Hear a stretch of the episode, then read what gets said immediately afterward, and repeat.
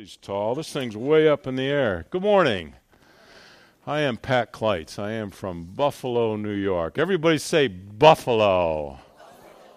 Come on. That wasn't very good. Say Buffalo. Yeah, I've known Pastor Ron and Mary for, oh my goodness. I forgot. I'm just like you. I'm forgetting.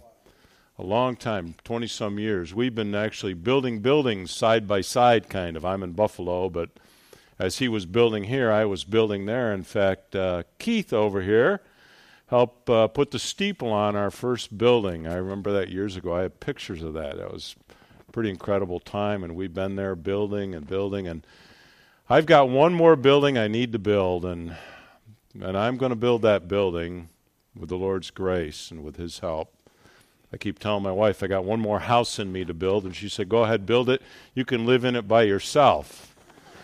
44, almost 45 years of marriage. This is my wife, Doral. Would you stand up?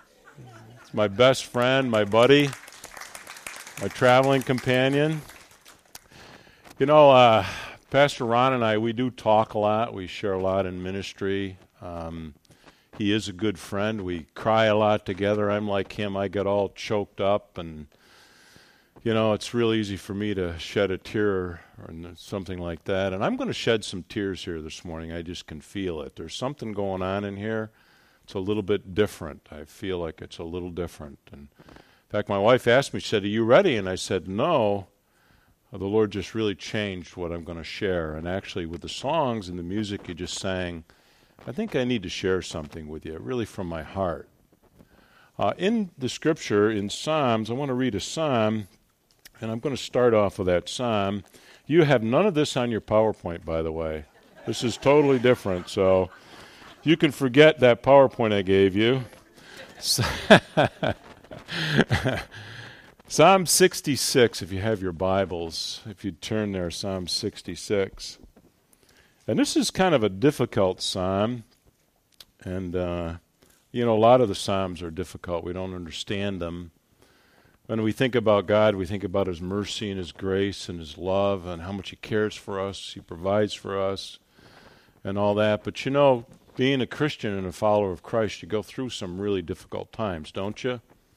How many of you know what I'm talking about? Ah, boy, I've been through some hard times over the last several years. Uh, since you last saw me, which I guess was about four years ago, some of you saw me. Anyway, verse 10 says, for you, O God, tested us. You refined us like silver. You brought us into prison and laid burdens on our backs. How many of you like that scripture? You like that scripture? Oh, come on, will you? You let men ride over our heads.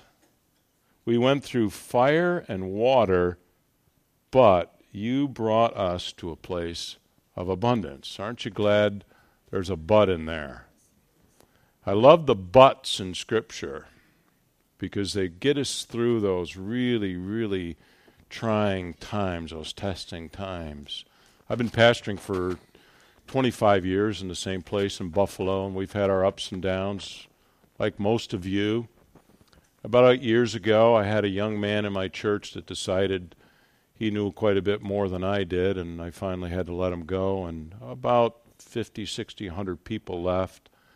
Most difficult time of my life. I got to tell you, it was so hard. My wife can tell you the nights that I spent up and crying and saying, What did I do? What did I do? What did I do? I often say, I've never been divorced, but it's got to be like that. It's got to be just an awful thing, the tearing of the flesh and difficult time. That was about eight years ago. And then about uh, four years ago, um, I went to my doctor and uh, had a simple test, a simple blood test, and my PSA went up just a smidgen, not enough to even mind. And uh, he sent me to a urology doctor and said, You really ought to have that checked out. So I went, and the urology doctor said, Oh, it's nothing. He just blew it off. And I said, Wait a minute. I don't feel right about this. Do a biopsy. Well, they did a biopsy, and sure enough, it came back that I had prostate cancer. They scale it from a 1 to 10. I was a 10 out of 10. He couldn't believe it. The urology doctor said, I've never seen anything like this. In fact, it was so bad they gave us a social worker to encourage us. Remember that social worker, Doral? Sat down and said, she looked at me, she said, I've never seen anything like this. No one's ever had a Gleason 10. Well, I had a Gleason 10, so anyway, I looked at her and I said, I'm German. Irish. It's quite a mix, and I don't do anything halfway. I do it all the way, or I don't do it at all. I just kind of jump in. And I jumped in, and they took my prostate out, stitched me back up, very successful. The cancer hadn't spread, at least they couldn't find any in my lymph nodes or anything like that. Well, lo and behold, about three months, Doral, later, my urethra stopped functioning. And that's, you know, not a good thing. So my bladder filled up, and I had to go to the doctor. And oh my gosh, what a terrible time that was! What they do to you. I mean, I had things done to me I never even dreamed they could do to you. I remember the first time I went to the urology doctor, a, a pretty lady walked in and she was going to examine me. I looked at her and I said, Isn't there somebody else? Well, by the time they got done poking and prodding me, I could have cared less who was looking at me. How many of you know what I'm talking about? Just get me fixed. Well, anyway, so they took me in, they took me in, they took me in, it kept plugging up, and they took me in, and they kept doing stuff to me that I won't tell you about because it'll make you want to miss bre- lunch or breakfast, whatever. So, anyway, they did some awful things to me, and come to find out I had bladder cancer. So I went to Roswell near us, and they just shook their head and said, "Well, it's all through your body." Da-da-da. And we walked out on one meeting, and it was just unbelievable. I thought literally I was just going to die.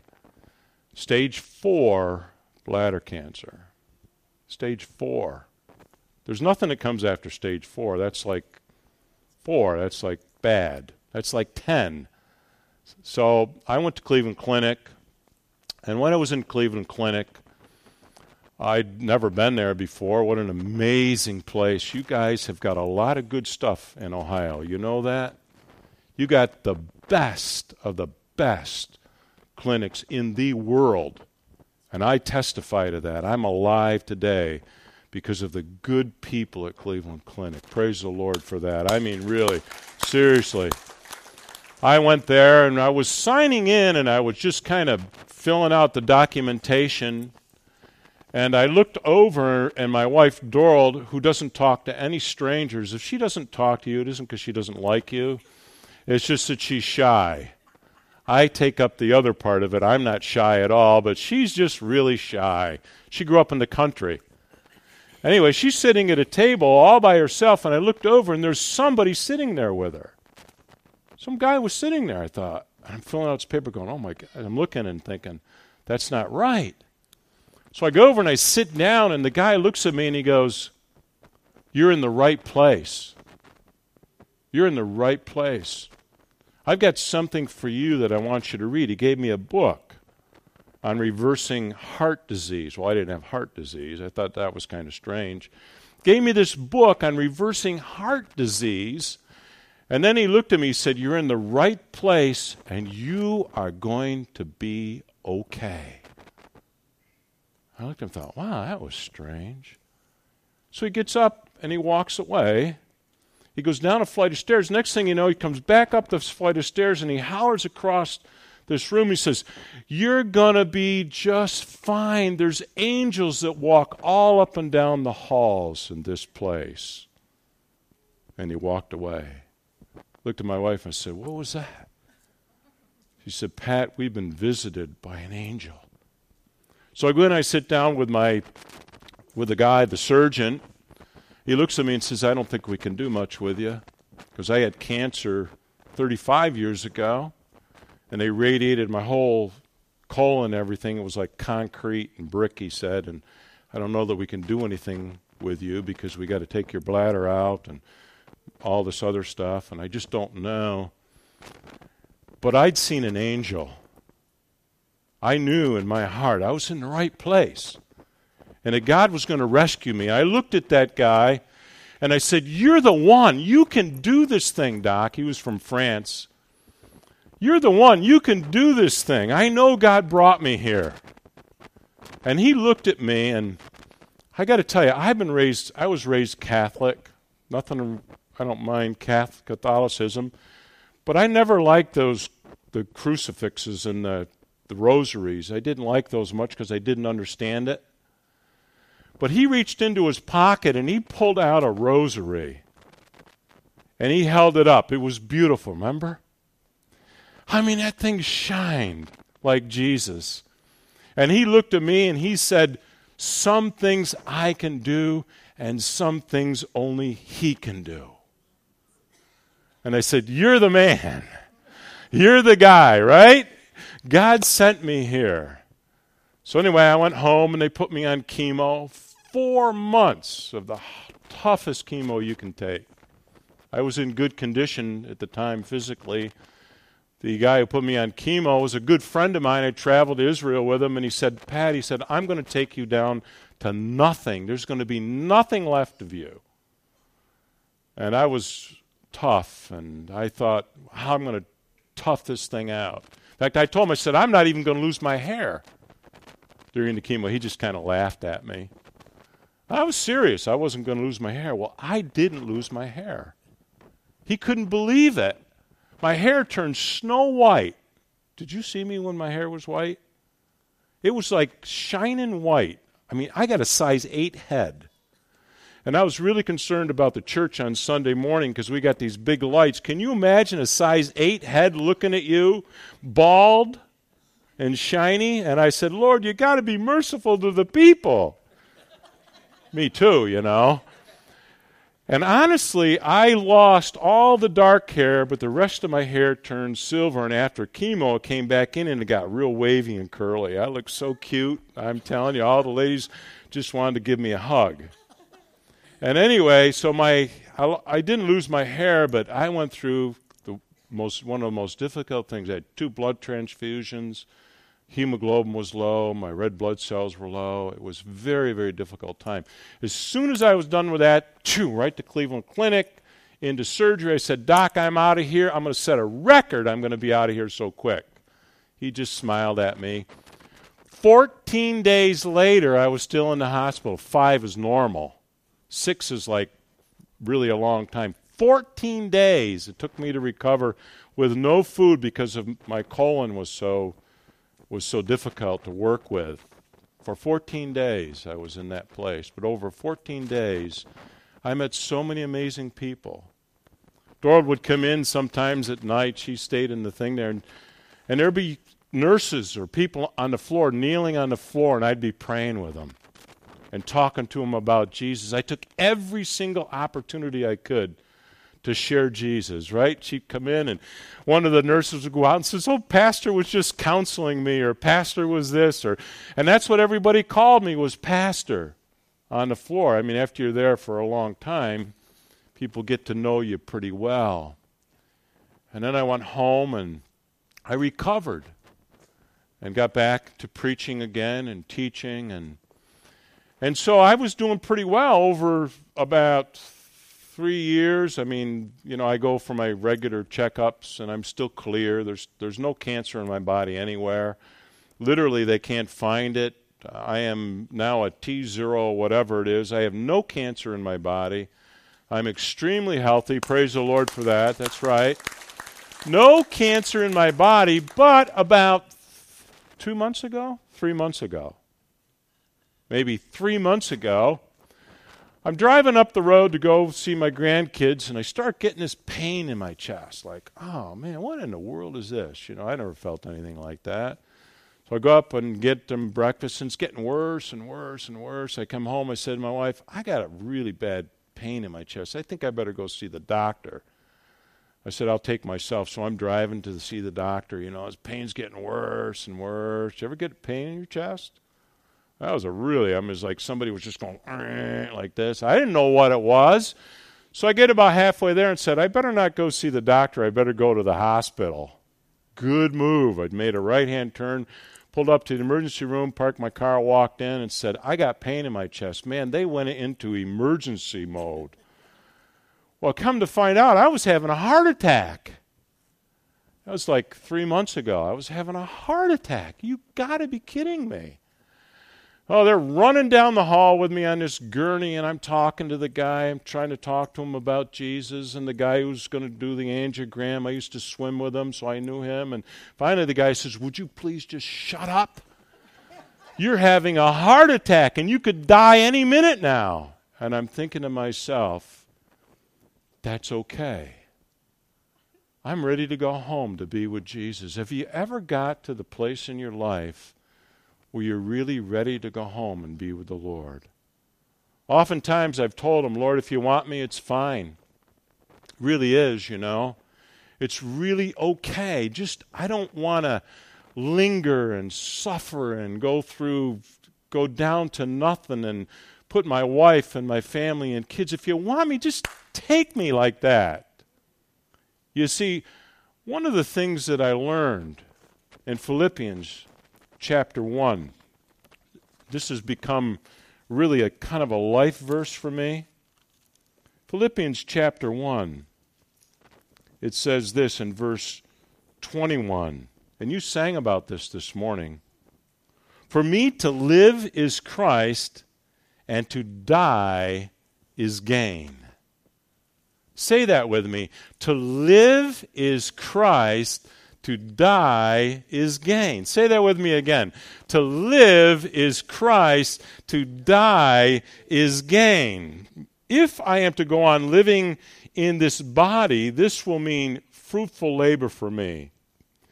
Yet, what shall I choose? I do not know, for I'm torn between the two. I desire to depart and be with Christ, which is far better but it's necessary for you that I remain in the body. Convinced of this, I know that I'll remain. I will continue with all of you for your progress, your joy in the faith, so that through my being with you again, your joy in Christ will overflow on account of me. So I'm alive because I have things that God wants me to do places he wants me to go and people he wants me to encourage. Cleveland Clinic called me about, I don't know, I guess it was a month ago. They were having a big convention on bladder cancer. They called me to be one of the speakers. Can you imagine that? So, guess who introduces me to about 150 people surgeons and oncology people and people with bladder cancer? My surgeon introduces me just like you did, Ron, with tears. And he introduces me, and I get up, and I got like five minutes. And I said, Two things are important. Number one, whatever you're going through, you need prayer. You need Jesus in your life. You got to have him. I don't know how you can do this thing, cancer, without Jesus. I don't know how you can get through it without Him? What's your hope? What do you hold on to? I, sh- I said just about that. And I said the second thing that you got to realize that whatever you're going through in life, it's bigger than you. Do you understand that this morning? Whatever you're going through in life, it's bigger than you. It's not about you. It's about the king and the kingdom of God. It's about advancing his kingdom. We pray, Thy kingdom come, Thy will be done. Sometimes it costs you everything to pray that prayer. When you pray, Thy kingdom come, Thy will be done, it's bigger than you. Do you understand that? If I didn't learn anything, I learned that whatever you go through, when men ride over you, when you go through the fire, when you go through difficulties, and you've been through them, Think about this it's bigger than you, it's not about you. If it becomes about you, then it will take your life, it will destroy you. That's what I told these people at that conference. If this becomes about you, it will take your life. You will go inward. And if you go inward, you'll find out that there's nothing there if Jesus isn't there. If Jesus is there, then it's bigger than you. To live is Christ. Come on. But to die Wow. When they're wheeling me down through that hospital, I'm having a heart attack. This guy's looking at me. He's going, ah! He's like the emergency room, whatever, ambulance. You know? They have these people, that's what they do. They're the emergency room ambulance. You know, when people like me come in, how did you get in here? I said, I walked, I drove. You drove yourself in here? You could have killed my grandson. That's what some lady said to me. I said, I didn't know I was having a heart attack. She's hollering at me. This guy's hollering at me, shut up, you're, you're disturbing my concentration. And I looked at him, I said, I'm okay. I'm okay. I'm going down my list. Doral's okay. She's really okay. My home is okay. My kids are growing up. My grandkids are okay. My church is okay. I'm okay.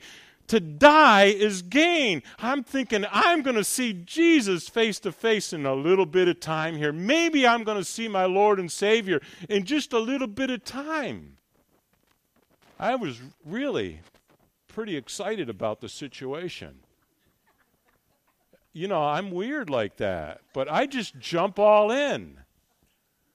I've been through so much. When He strips you down to nothing, and you don't care who's looking at you, you get down to the basics of life. Real simple. Are you with me? To live is Christ and to die is gain is pretty simple, isn't it? That summarizes life. You got nothing to lose. You got everything to gain. It makes life pretty simple. It makes getting up in the morning pretty amazing. God, what are you going to do with me today? Who have you got for me today? So this guy's wheeling me down through there. I'm saying, you know what? I'm really okay. I'm really good. Get into the thing. They do an angiogram. I look at the guy and said, I know you. He goes, You do? And I said, Yeah, I know. And I said, I know who you are. I swim with you down at the Y. Oh, yeah. We're having this conversation. He said, Would you please be quiet? Uh, you know, he's trying to do an angiogram to find out why my heart's not working, right? And I'm talking to him and we're talking. And I looked at him and I said, You know, I said, I've always had something I wanted to tell you. I wasn't sure whether I was going to live or not. You had the worst stroke of any swimmer I've ever seen in the world. But you can swim for a long time. I actually said that to him, and he just smiled at me. And come to find out, I had a blockage. A piece of plaque broke off and stopped one of my main arteries going down, and it just kind of blocked it. Dropped down, stopped one of the arteries on the bottom. He poked something in there, cleared it up. I didn't have to have a stent. They kept me in the hospital for a day and took me out and put me on five medicines. Five. One, two, three, five. Five, and I don't do medicine except unless it's chemo. Otherwise, I don't do medicine.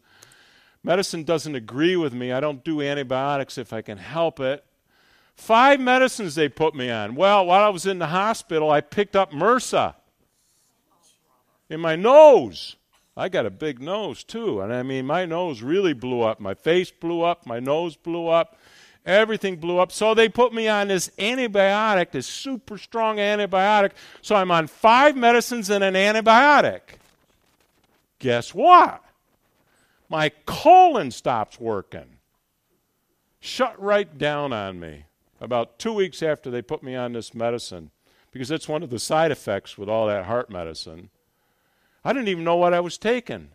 I had to buy a pill box and put all these pills in this box and they just dump them in my hand. And My wife said, You take your medicine? Yeah, I took my medicine. My colon shut down. Can you believe that? So they put me in the hospital. I only got a couple more minutes, huh? They put me in the hospital, and the surgeon goes to my church. And he comes in. He was in Doral's class that night, and he heard I was in the hospital. He goes, Oh my gosh, what's he doing now? He goes to the hospital. I'm in the emergency room. He looks at me and says, and he goes, I, you know, you got to stop doing this, Pastor. You got to stop doing this. I didn't you know, you ever have a blocked up colon? Oh, that really hurts. I mean, that's like worse than a heart attack. It really was. It hurt more than that. So he puts a tube down my nose. First time he's done it, I think, forever. But he did it with almost like pleasure. He puts this tube down my nose, right? He said, We're just going to empty out your stomach and hope this clears up. He said, Because I don't want to operate on you because, you know, go back to the colon story, how messed up my colon is. In fact, I saw my surgeon from Cleveland a few weeks ago for a follow up exam, and he said, Don't let anybody operate on your colon. He said, If they're going to operate on your colon, you call me and you come to Cleveland and let me do it. That's what he said to me because, well, he says, I messed a lot of stuff up in there when I did that. That's why my colon backed up. So, anyway, four days in the hospital. That was like, I don't know, two months ago? Maybe? So I got out of the hospital and said, That's it. I'm going to change the way I live. I'm going to really begin to discipline my life. Listen to me. I'm almost 69. I've lived this long. Okay? I've only got this much more left compared to this. Do you know what I'm saying?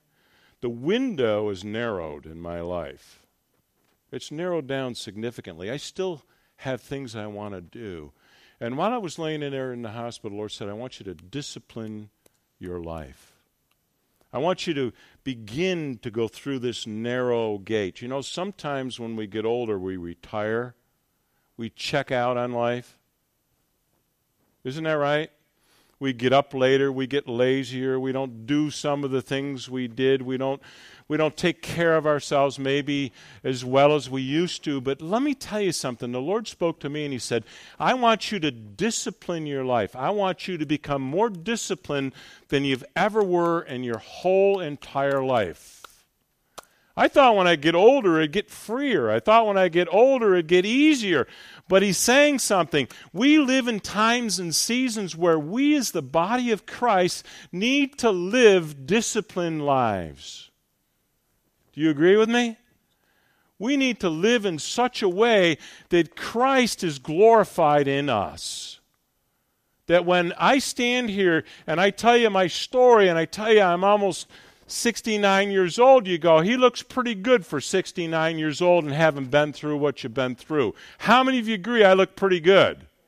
Right? I look pretty good. Right, Doral? I do. And the reason why is because of a disciplined life. How is your life? Are you living for Christ? Are you living a disciplined life? Maybe you only got this much time. Maybe you're young and you got this much time. It doesn't matter. He has a plan and a purpose for your life. And so he allows you to go thing, through the things you go through till you come to the place where you say, I get it. To live is Christ, and to die is gain. He wants to make us like Christ. So he refines us, he tests us, he takes us through difficulties and difficult times so that we can, we can be an encouragement to other people. Especially in these times and in these days. In Jesus' name. Amen. Amen. That's the end of my message. It's 11:30. I could tell you more, but I have to come back and tell you more. Listen, I got something for you this morning, okay? If you're if you know somebody that's going through cancer, or if you've, you've got a friend or something, when I when after I went through all that I went through, I sat down with a couple other people that survived cancer, stage four melanoma, and uterine cancer, and we developed a curriculum, a seven part a small group curriculum called Life's Bend in the Road. We developed it, it took us two and a half years. Actually, we've been working on it for two and a half years. I actually took my church through this curriculum and then got their feedback. We actually filmed, had a company from Ohio come in. It's professionally filmed, professionally done. It cost us thousands and thousands of dollars to actually make this DVD series. But the beauty of it is, it's also designed so that you as an individual you could sit down you could watch the series it's got everything in there that i wish i knew before i got cancer you know when you get cancer all of a sudden your world changes it turns upside down you lose your independence. You go from doctor to doctor to doctor and place to place to place, and you feel like a pincushion. And this is kind of like everything that you ever want to know. This disc right here is previews of the series. There's, this is about 27 minutes long, and it gives you a preview of each one of the seven sessions. Okay, I just have a handful of these. I'll leave them wherever. You can take take one of these. You can do a preview. Or you can go on our website, bendintheroad.net, and you can view all the previews there. There's also a book that goes along with it. This actually is, uh, we just finished having this published, which is really cool. This is a workbook that goes with the curriculum. But if you're actually going through the material, you actually go online, you can download the sessions, you can actually uh, go through it with a workbook like this. It has questions and a lot of real great resources in it.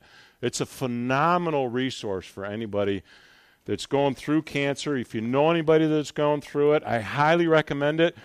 The whole message in here is there's always hope, and it's all about Jesus.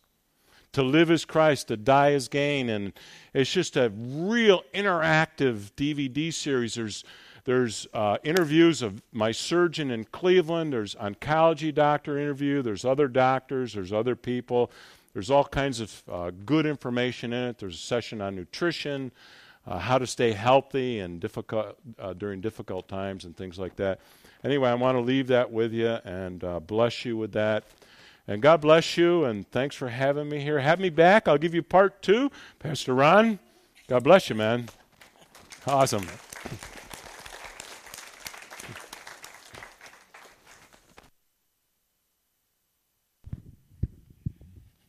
Glad I'm not as old as him.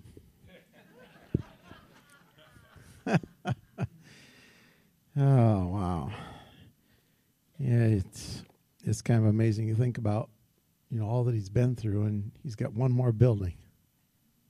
Oh, yeah, I know.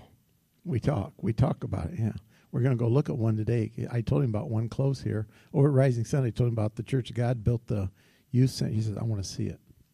He said, "That sounds like what I want to do. I got to go see that." So that's on our agenda to go see that. So, um, Pat's going to be up front to pray with you. Um, he'll be over to this side over here because we do have to pick up chairs today. So Pat and Doral will be over here to pray with you about anything you want prayer for. Um, I'll put these back on the back table when we're done so people can pick those up. And uh, let's all stand.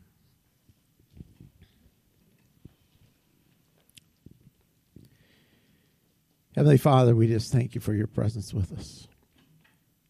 Lord, we thank you that your word does not return void. So, Lord, we just pray that the seeds that were planted would grow. Lord, help us to be faithful to you. Lord, help us to remember that, that there's always, when there's time left, there's always things to do. So, Lord, help us to be faithful to you. Lord, we just pray you just uh, encourage anyone that has a need for prayer to come up and let Pat and Doral pray with them this morning and share with them. Lord, we just thank you for being with us. Lord, we just ask you to just watch over us as we go our separate ways. And Lord, just uh, continue to guide us. We thank you for that. Thank you for your presence with us. In Jesus' name we pray. And everybody said, Amen.